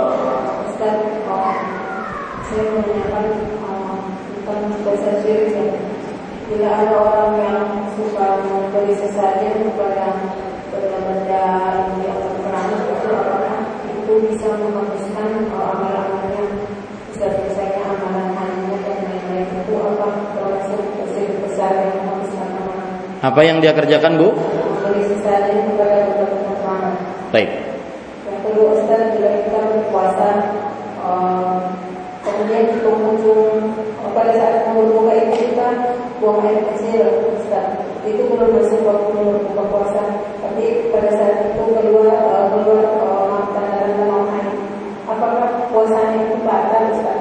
Kapan keluarnya Ibu? Sebelum waktu berbuka puasa. Kira-kira setengah jam. Nah, Apakah itu membatalkan puasa? Tapi bagaimana kalau kita tidak mengetahuinya Ustaz? Mengetahuinya itu sesudah kita berbuka puasa. nah. Waalaikumsalam warahmatullahi wabarakatuh. Maka untuk jawaban pertama, meletakkan sesaji kepada benda-benda keramat, apakah bisa menghapuskan amal, sholat, puasa, haji, zakat, sedekah, umroh, dan yang semisalnya? Maka jawabannya, agar lebih mudah menjawabnya ibu, maka sangat penting untuk kita mengetahui pengertian kesyirikan, sehingga kita bisa mengukur perbuatan meletakkan sesaji terhadap berhala ataupun terhadap benda-benda keramat itu kesyirikan atau tidak. Ya, saya ingin meletakkan dulu permasalahannya. Permasalahannya adalah seorang meletakkan sesaji pada benda-benda keramat seperti bubur haba, bubur putih pada keris. Meletakkan sesaji eh, kepala sapi di pohon meletakkan sesaji bunga-bunga ataupun makanan dan e, wadai 41 macam di bawah rumahan. Di sana apa di bawah rumahan tuh? Ya. Baik dimakan. Nah, apa ini ini kita letakkan dulu masalahnya. Contoh-contohnya itu, meletakkan sesaji di depan benda-benda keramat. Kemudian baru kita letakkan apakah perbuatan ini kesyirikan atau tidak. Mari kita bahas dulu apa itu kesyirikan. Kesyirikan adalah taswiyatu ghairillah billah fi syai'in min khasaisillah. Artinya menyamakan selain Allah dengan Allah dalam perkara yang khusus milik Allah. Menyamakan selain Allah dengan Allah dalam perkara yang khusus milik Allah. Menyamakan selain Allah di sini bisa jin, manusia atau benda-benda disamakan dengan Allah. Dalam hal apa disamakan? Dalam perkara-perkara yang khusus milik Allah. Perkara khusus milik Allah yaitu mencipta, mengatur, berkuasa. Termasuk di dalamnya memberikan perlindungan, memberikan pertolongan, memberikan kesehatan, memberikan kesembuhan dan semisalnya. Itu khusus milik Allah. Nah, sekarang orang yang meletakkan sesaji dia meletakkan sesaji pada benda keramat dengan tujuan agar selamat, agar lancar rezeki, agar dilindungi. Seperti misalkan sedekah laut, agar dilindungi oleh penguasa laut menurut mereka. Maka ini berarti termasuk kesyirikan. Kenapa? Karena berarti menyamakan selain Allah. Siapa selain Allah? Benda-benda keramat tersebut atau jin yang dianggap berada di benda-benda keramat tersebut. Disamakan dengan siapa? Dengan Allah. Dalam perkara yang khusus milik Allah. Dalam hal meletakkan sesaji, kita harus bertanya, kenapa orang meletakkan sesaji? Intinya, meletakkan sesaji adalah karena ingin mendapatkan perlindungan ingin mendapatkan keselamatan, ingin mendapatkan kesehatan atau yang semisalnya. Maka tidak ada yang bisa memberikan hal itu kecuali Allah. Maka praktek meletakkan sesaji pada benda-benda keramat adalah kesyirikan. Dan kesyirikan salah satu keburukannya adalah menghapuskan amal. Walau kesyirikan dilakukan sekali, maka seluruh amal yang telah dia kumpulkan selama ini hapus. Allah Subhanahu wa taala berfirman, di dalam surat Al-An'am ayat 88. Dzalika hudallah yahdi bihi man yasha'u min ibadih. Walau asyraku lahabita anhum ma kanu ya'malun. Itulah petunjuk Allah yang Allah berikan kepada siapa yang dikehendaki dari hamba-hambanya. Kalau seandainya hamba-hambanya yaitu para nabi dan para rasul alaihi wassalam mensyirikan Allah Subhanahu wa taala, niscaya akan terhapus seluruh amal perbuatannya. Dalam surah Az-Zumar kalau tidak salah ayat 53 Allah Subhanahu wa taala berfirman Walaqad uhiya ilaik wa ila alladziina min qablik la in asyrakta la yahbatanna 'amaluk. Dan sungguh telah kami wahyukan kepada engkau dan kepada orang-orang sebelummu wahai Muhammad sallallahu alaihi wasallam. Jika engkau melakukan kesyirikan sungguh amalmu akan benar-benar terhapus.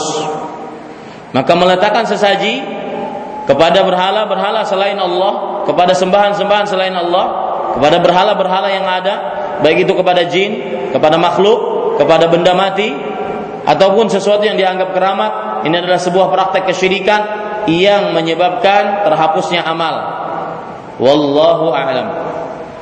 Kemudian pertanyaan selanjutnya yang kedua yaitu apabila seseorang ketika dia dalam keadaan sebelum azan maghrib kemudian keluar darah haid tapi dia tidak mengetahuinya apakah keluar darah haid tersebut sebelum maghrib ataupun setelah, setelah azan isya.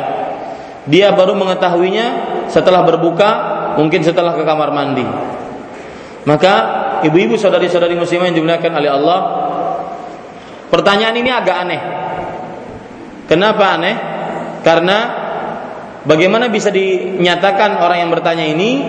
Eh, saya tidak menyinggung ibu ya. Bagaimana dinyatakan orang yang keadaan seperti ini dia dia mengetahui bahwa dia ha, eh, keluar haidnya sebelum azan. Sedangkan tadi mengatakan bahwa mengetahuinya setelah azan.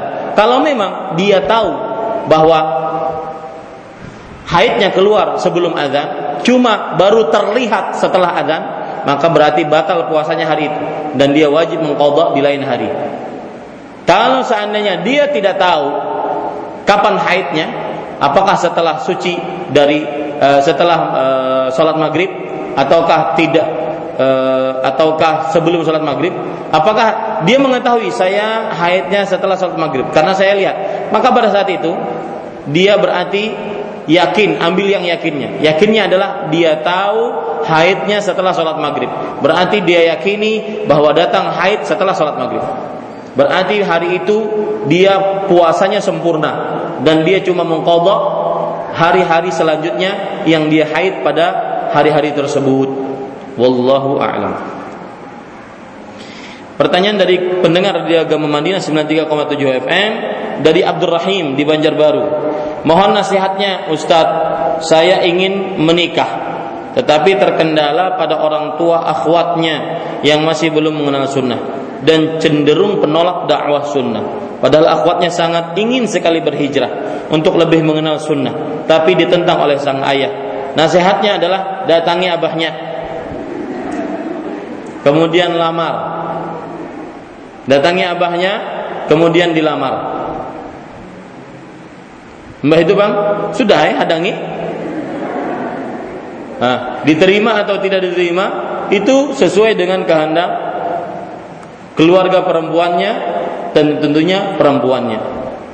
Ya, nasihat saya datangi keluarganya baik-baik dan kemudian melamar. Nah, itu jasad, itu aja sudah. Ya, Kemudian yang kedua berdoa kepada Allah agar dimudahkan untuk mendapatkan istri yang salih. Memang idealnya mencari istri yang sudah mengenal manhaj, yang sudah mengenal hakikat kehidupan dan tata cara beragama yang benar. Dan juga idealnya keluarga dari calon istri juga sudah mengenal hakikat kehidupan dan juga manhaj. Sehingga tidak akan terjadi permasalahan-permasalahan yang timbul di lapangan. Ulun Ustaz menikah dipersulit untuk melakukan resepsi. Harus dengan keputusan dari mertua. Ketika ditanya, mertuamu sudah mengaji atau belum? Belum. Nah, ini penyebabnya. Idealnya memang seperti itu. Akan tetapi seseorang mungkin bisa idealisme menjadi seseorang yang idealis akan tetapi kalau seandainya tidak bisa maka dia harus berusaha untuk memperbaiki keadaan yaitu dia lamar kemudian kalau diterima alhamdulillah kemudian nanti di tengah perjalanan dia harus berusaha. Tapi idealnya seperti itu yang saya sebutkan tadi. Meskipun kadang-kadang seseorang yang idealis tidak selalu mendapatkan apa yang dia ideal yang ide, dia idamkan. Wallahu alam. Pertanyaan selanjutnya mengapa pakaian sholat kita tidak sama dengan orang timur tengah? Arab India Pakistan padahal dari sumber yang sama yaitu Rasulullah sallallahu alaihi wasallam. Di dalam perihal pakaian, asal hukum berpakaian hukumnya adalah mubah. Yaitu kapan saja eh, bagaimanapun pakaiannya boleh selama tidak menentang syariat atau tidak keluar dari yang sudah diatur oleh syariat Islam. Mubah asal hukumnya. Ya, dan untuk pakaian sholat maka yang penting menutup aurat perempuan yang boleh terlihat hanya kedua telapak tangan dan wajah. Apa pun bentuknya dan bagaimanapun uh, uh, bagaimanapun bentuknya dan apa pun warnanya. Ya, asalkan menutup aurat seluruhnya. Pakaian laki-laki yaitu menutup auratnya dan paling minim auratnya yang harus tertutup adalah dari pusar sampai lutut tetapi seorang diperintahkan untuk berdandan dan berpenampilan yang baik tatkala sholat. Berpenampilan yang baik tatkala sholat. Wallahu alam.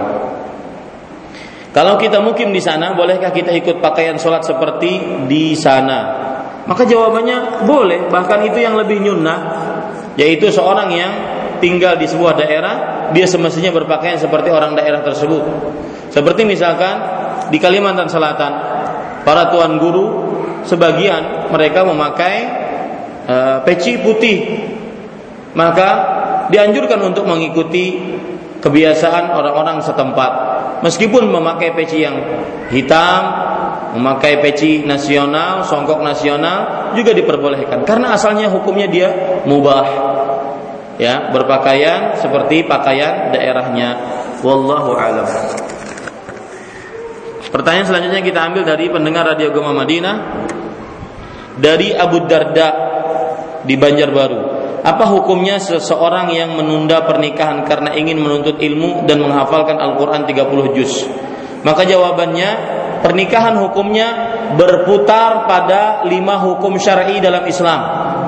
Bisa wajib, bisa mandub, bisa mubah, bisa makruh, bisa haram. Apabila seseorang sudah tidak dapat menahan dirinya, menahan syahwatnya dan sangat dapat terperosok ke dalam penyimpangan syahwat yang diharamkan, maka wajib pada saat itu dia berpuasa eh apa? Wajib pada saat itu dia menikah. Apalagi kalau seandainya dia mampu untuk ba'ah, yaitu untuk melakukan atau menafkahi istri lahir dan batin. Kalau seandainya dia masih masih eh, dia ingin menikah, punya hasrat ingin menikah, tetapi masih bisa ditahan. Ya, masih bisa ditahan. Apalagi ada seseorang ingin menuntut ilmu dan menghafal 30 juz Al-Qur'an. Maka jawabannya dia dianjurkan untuk menikah. Kemudian kalau seandainya seseorang tidak terlalu ingin menikah pada saat itu, tidak terlalu tinggi syahwatnya masih dia bisa tahan. Dia menikah atau tidak menikah sama saja. Dia dapat menahan syahwatnya. Maka dia mubah untuk menikahnya. Dia mubah untuk menikahnya. Kemudian yang keempat kalau seandainya dia menikah ditakutkan tidak bisa menafkahi istrinya lahir dan batin maka pada saat itu dia makruh untuk menikah. Kalau seandainya ditakutkan dia tidak benar-benar tidak bisa menafkahi lahir dan batin, ya benar-benar tidak bisa menafkahi lahir dan batin, maka dia haram untuk menikah pada saat itu. Jadi hukum menikah berputar pada lima hukum syar'i dalam Islam.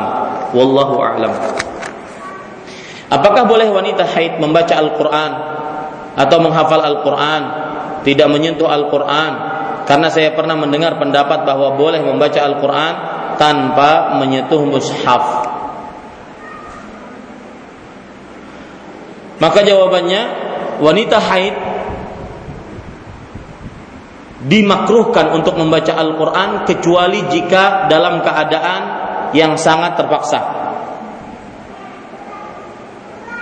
Yaitu ketika dia mempunyai hafalan yang banyak dan dikhawatirkan dia e, terlupakan akan hafalannya, maka dia boleh untuk mengulang-ulang hafalannya tanpa harus menyentuh Al-Qur'an.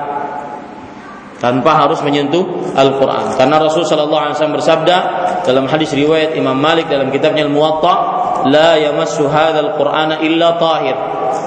Tidak ada yang memegang Al-Qur'an ini kecuali wanita uh, kecuali manusia yang suci. Dan orang yang suci di sini terjadi perbedaan pendapat di antara para ulama. Ada yang mengatakan suci di sini dari sisi akidahnya. Berarti seorang uh, seluruh kaum muslimin boleh memegangnya meskipun dalam keadaan berhadas. Tidak suci dari uh, dari hadasnya.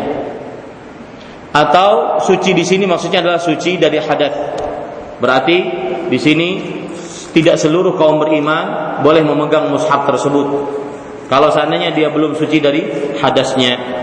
Wallahu a'lam. Pertanyaan selanjutnya dari pendengar Radio Gema Madinah. Assalamualaikum Waalaikumsalam warahmatullahi wabarakatuh. Banyakkah masjid di negara Jepang atau Australia dan banyakkah populasi orang muslim di kedua negara tersebut dari pengalaman antum mengisi kajian di sana? Gak senapa tahu.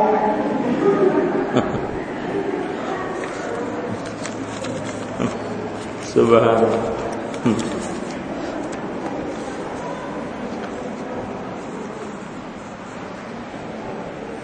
Apa yang dijawab ini? Baik. Para ikhwan yang dirahmati oleh Allah Subhanahu wa taala untuk hukum syar'inya Rasul sallallahu alaihi wasallam bersabda dalam hadis riwayat Imam Tirmizi, "Ana bari'un min kulli muslimin ya'ishu baina adhhuril musyrikin." Aku berlepas diri dari setiap muslim yang hidup di tengah orang-orang musyrik.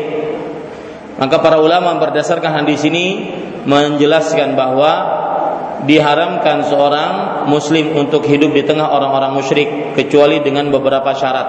Yang pertama, sanggup untuk mengerjakan syiar-syiar Islam seperti salat Jumat, salat lima waktu di masjid dan e, beribadah ibadah yang merupakan syiar-syiar Islam seperti puasa, berkurban, sholat Idul Fitri, Idul Adha dan yang semisalnya.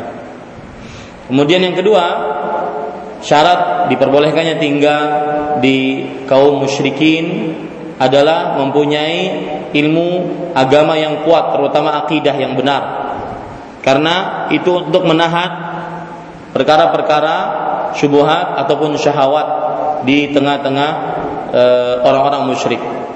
Yang ketiga, ada keperluan yang sangat mendesak yang dibenarkan oleh syariat. Seperti misalkan berobat, kemudian berdagang, kemudian e, menuntut ilmu ataupun berdakwah atau yang semisalnya. Itu secara hukum syar'inya. Adapun populasi, kemudian banyakkah masjid di sana? Kalau hendak tahu, kena ulun kesahakan, tapi bukan di majelis ilmu ya wallahu alam yang jelas ada sebab yang sangat sangat harus diperhatikan kenapa Rasul SAW sampai berlepas diri dari orang yang hidup di tengah-tengah orang musyrik. Sebabnya terdapat syahwat yang begitu luar biasa, kemudian terdapat syubhat juga yang begitu luar biasa. Ya. Syahwat yang begitu luar biasa dan eh, syubhat yang juga sangat banyak. Pertanyaan selanjutnya, lebih utama mana untuk akhwat antara ikut sholat wajib berjamaah di masjid atau sholat di rumah sendirian?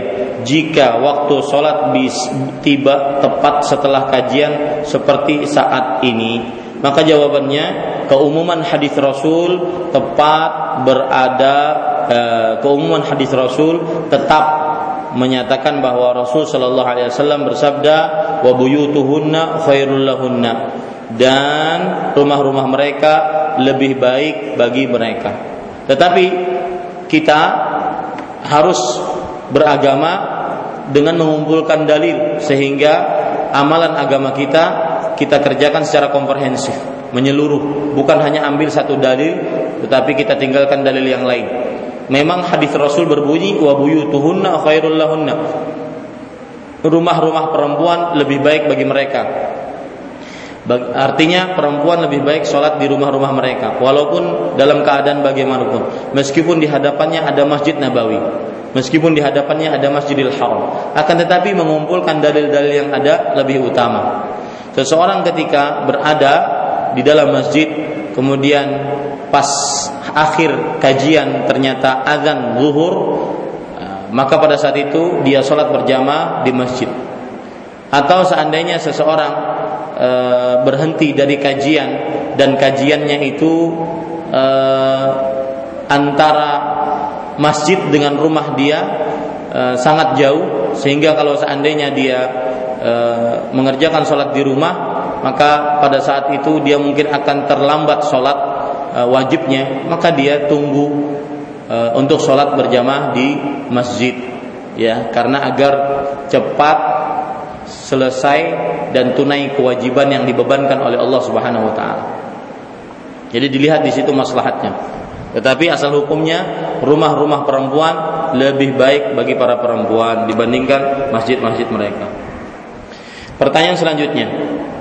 Assalamualaikum Waalaikumsalam warahmatullah. Di media sosial ada beberapa foto dari masa lalu saat belum berjilbab. Belum berjilbabnya karena belum balik saat itu setelah balik sudah berjilbab namun sulit untuk menghapusnya karena diupload oleh orang lain. Apakah jika orang lain melihat foto tersebut saat belum berjilbab karena belum balik menimbulkan dosa? Bagaimana dengan yang melihat? Apakah berdosa? Maka jawabannya adalah uh, kalau seandainya foto tersebut diupload sebelum dia belum balik, maka dia tidak berdosa karena dia tidak ada kewajiban untuk menanggung beban beribadah kepada Allah. Cuma dikhawatirkan orang lain akan tergoda, apalagi kalau seandainya cantik. Dan pengalaman saya di negara terakhir yang saya datangi, saya akhirnya mengakui kaedah yang disebutkan oleh Ustadz Khairullah bahwa al-bayad nisful jamal. Putih setengah dari kecantikan. Maka apabila orang yang cantik meskipun dia belum balik maka dia berusaha keras untuk menghapus seluruh foto-fotonya tersebut. Dan jangan sampai itu terjadi kepada anak-anak kita. Meskipun dia belum balik meskipun dia belum balik maka jangan sampai terupload. Maka jangan sampai terupload foto-fotonya dan ini adalah salah satu fitnah dan godaan serta keadaan genting yang terjadi di akhir zaman yaitu godaan dan syahwat di sosial media. Biar maka pada saat itu dia berusaha semaksimal menghubungi orang lain menguploadnya, mohon dengan sangat ding, e, dibelurkah atau yang semisalnya. Maka sebesar usaha dia untuk menghapusnya, sebesar itu pahalanya. Apakah berdosa yang melihatnya? Kalau seandainya yang melihat e, yang dilihat adalah gadis-gadis yang Eh, meskipun dia belum balik akan tetapi menggugah syahwatnya maka dikhawatirkan dia berdosa. Dikhawatirkan dia berdosa. Karena keumuman ayat Allah Subhanahu wa taala berfirman qul lil mu'minin yaghuddu min absarihim. Katakan wahai laki-laki yang beriman hendaknya mereka menundukkan pandangan mereka wallahu a'lam Pertanyaan selanjutnya, apakah niat puasa sunnah boleh digabung dengan niat mengkodok puasa wajib? Tidak diperbolehkan, karena uh, amalan puasa sunnah amalan tersendiri dan amalan puasa wajib amalan tersendiri. Wallahu a'lam. Pertanyaan selanjutnya dari pendengar Radio Gema Madinah, bagaimana jika belum berhijabnya karena belum diberi hidayah? Apakah fotonya setelah sudah balik namun belum berjilbab dapat menimbulkan dosa bagi objek foto yang melihatnya? Iya, Ya, kalau seandainya sudah balik, kemudian dia belum berjilbab, belum dapat hidayah pada saat itu, maka pada saat itu dia berdosa. Karena semestinya dia tidak menyebarkan fotonya. Makanya saya nasihatkan jangan sampai itu terulang kepada keluarga-keluarga kita yang perempuan. Jangan sampai bermudah-mudah. Meskipun juga saya ingatkan juga yang berjilbab, yang bercadar tidak bercadar, jangan mudah-mudah mengupload foto. Sekarang zamannya selfie. Di mana-mana selfie, di depan Ka'bah selfie. Dan yang selfie kadang-kadang bukan anak-anak muda. Nini nini toha. Selfie di depan masjid. Subhanallah. Saya melihat langsung dengan mata kepala saya bahwasanya kadang sebelum tawaf nini toha mengajak kainya. Si kai, oh kai sini kai, kita bawa fotoan dulu. Ya, subhanallah.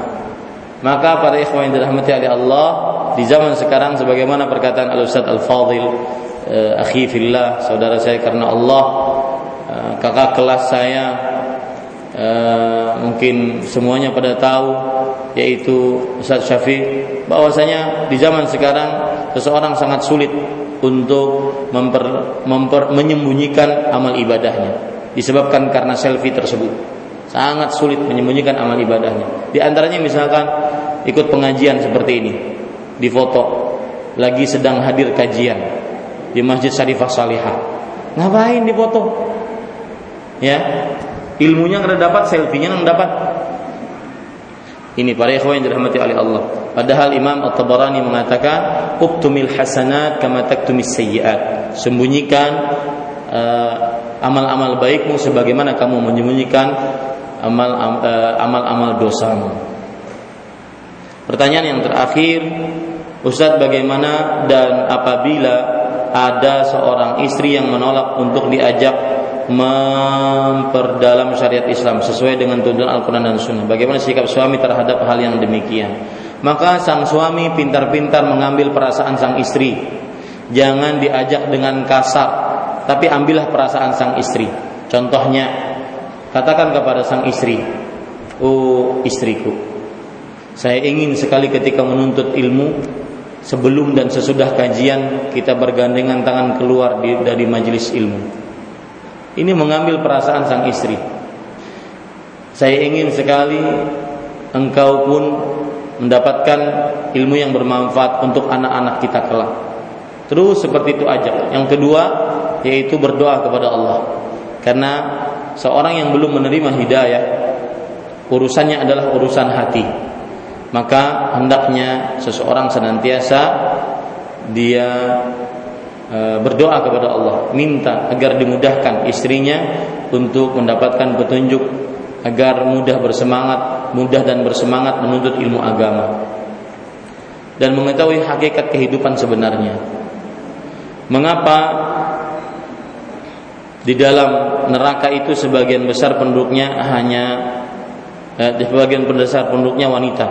Dan apa alasannya dan mengapa demikian? Disebutkan dalam hadis Rasul sallallahu alaihi wasallam Nabi Muhammad sallallahu alaihi wasallam bersabda ya ma'syaran nisa tasaddaqna fa inni ra'aitukunna aktsara ahli nar wahai para perempuan bersedekahlah dan beristighfarlah. Sesungguhnya aku melihat kalian wahai para wanita penghuni terbanyak api neraka. Seorang sahabat wanita sebaru payah berkata, "Ya Rasulullah, mamahunna wahai Rasulullah sallallahu alaihi wasallam, kenapa para wanita yang menjadi penghuni terbesar, terbanyak di dalam api neraka?" Rasul sallallahu alaihi wasallam menjawab, "Tukthirna al-la'na wa takfurna al-ashir." Memperbanyak laknat dan kufur terhadap kebaikan suami, tidak berterima kasih terhadap kebaikan suami dan memamai kalau seandainya suami memberikan sesuatu. Jadi melecehkan suami, kemudian juga tidak berterima kasih kepada pemberian suami. Ini kira-kira yang bisa kita sampaikan tentang kajian kali ini. Semoga bermanfaat. Wallahu alam. Wa sallallahu nabiyana Muhammad. Walhamdulillahi rabbil alamin. Wassalamualaikum warahmatullahi wabarakatuh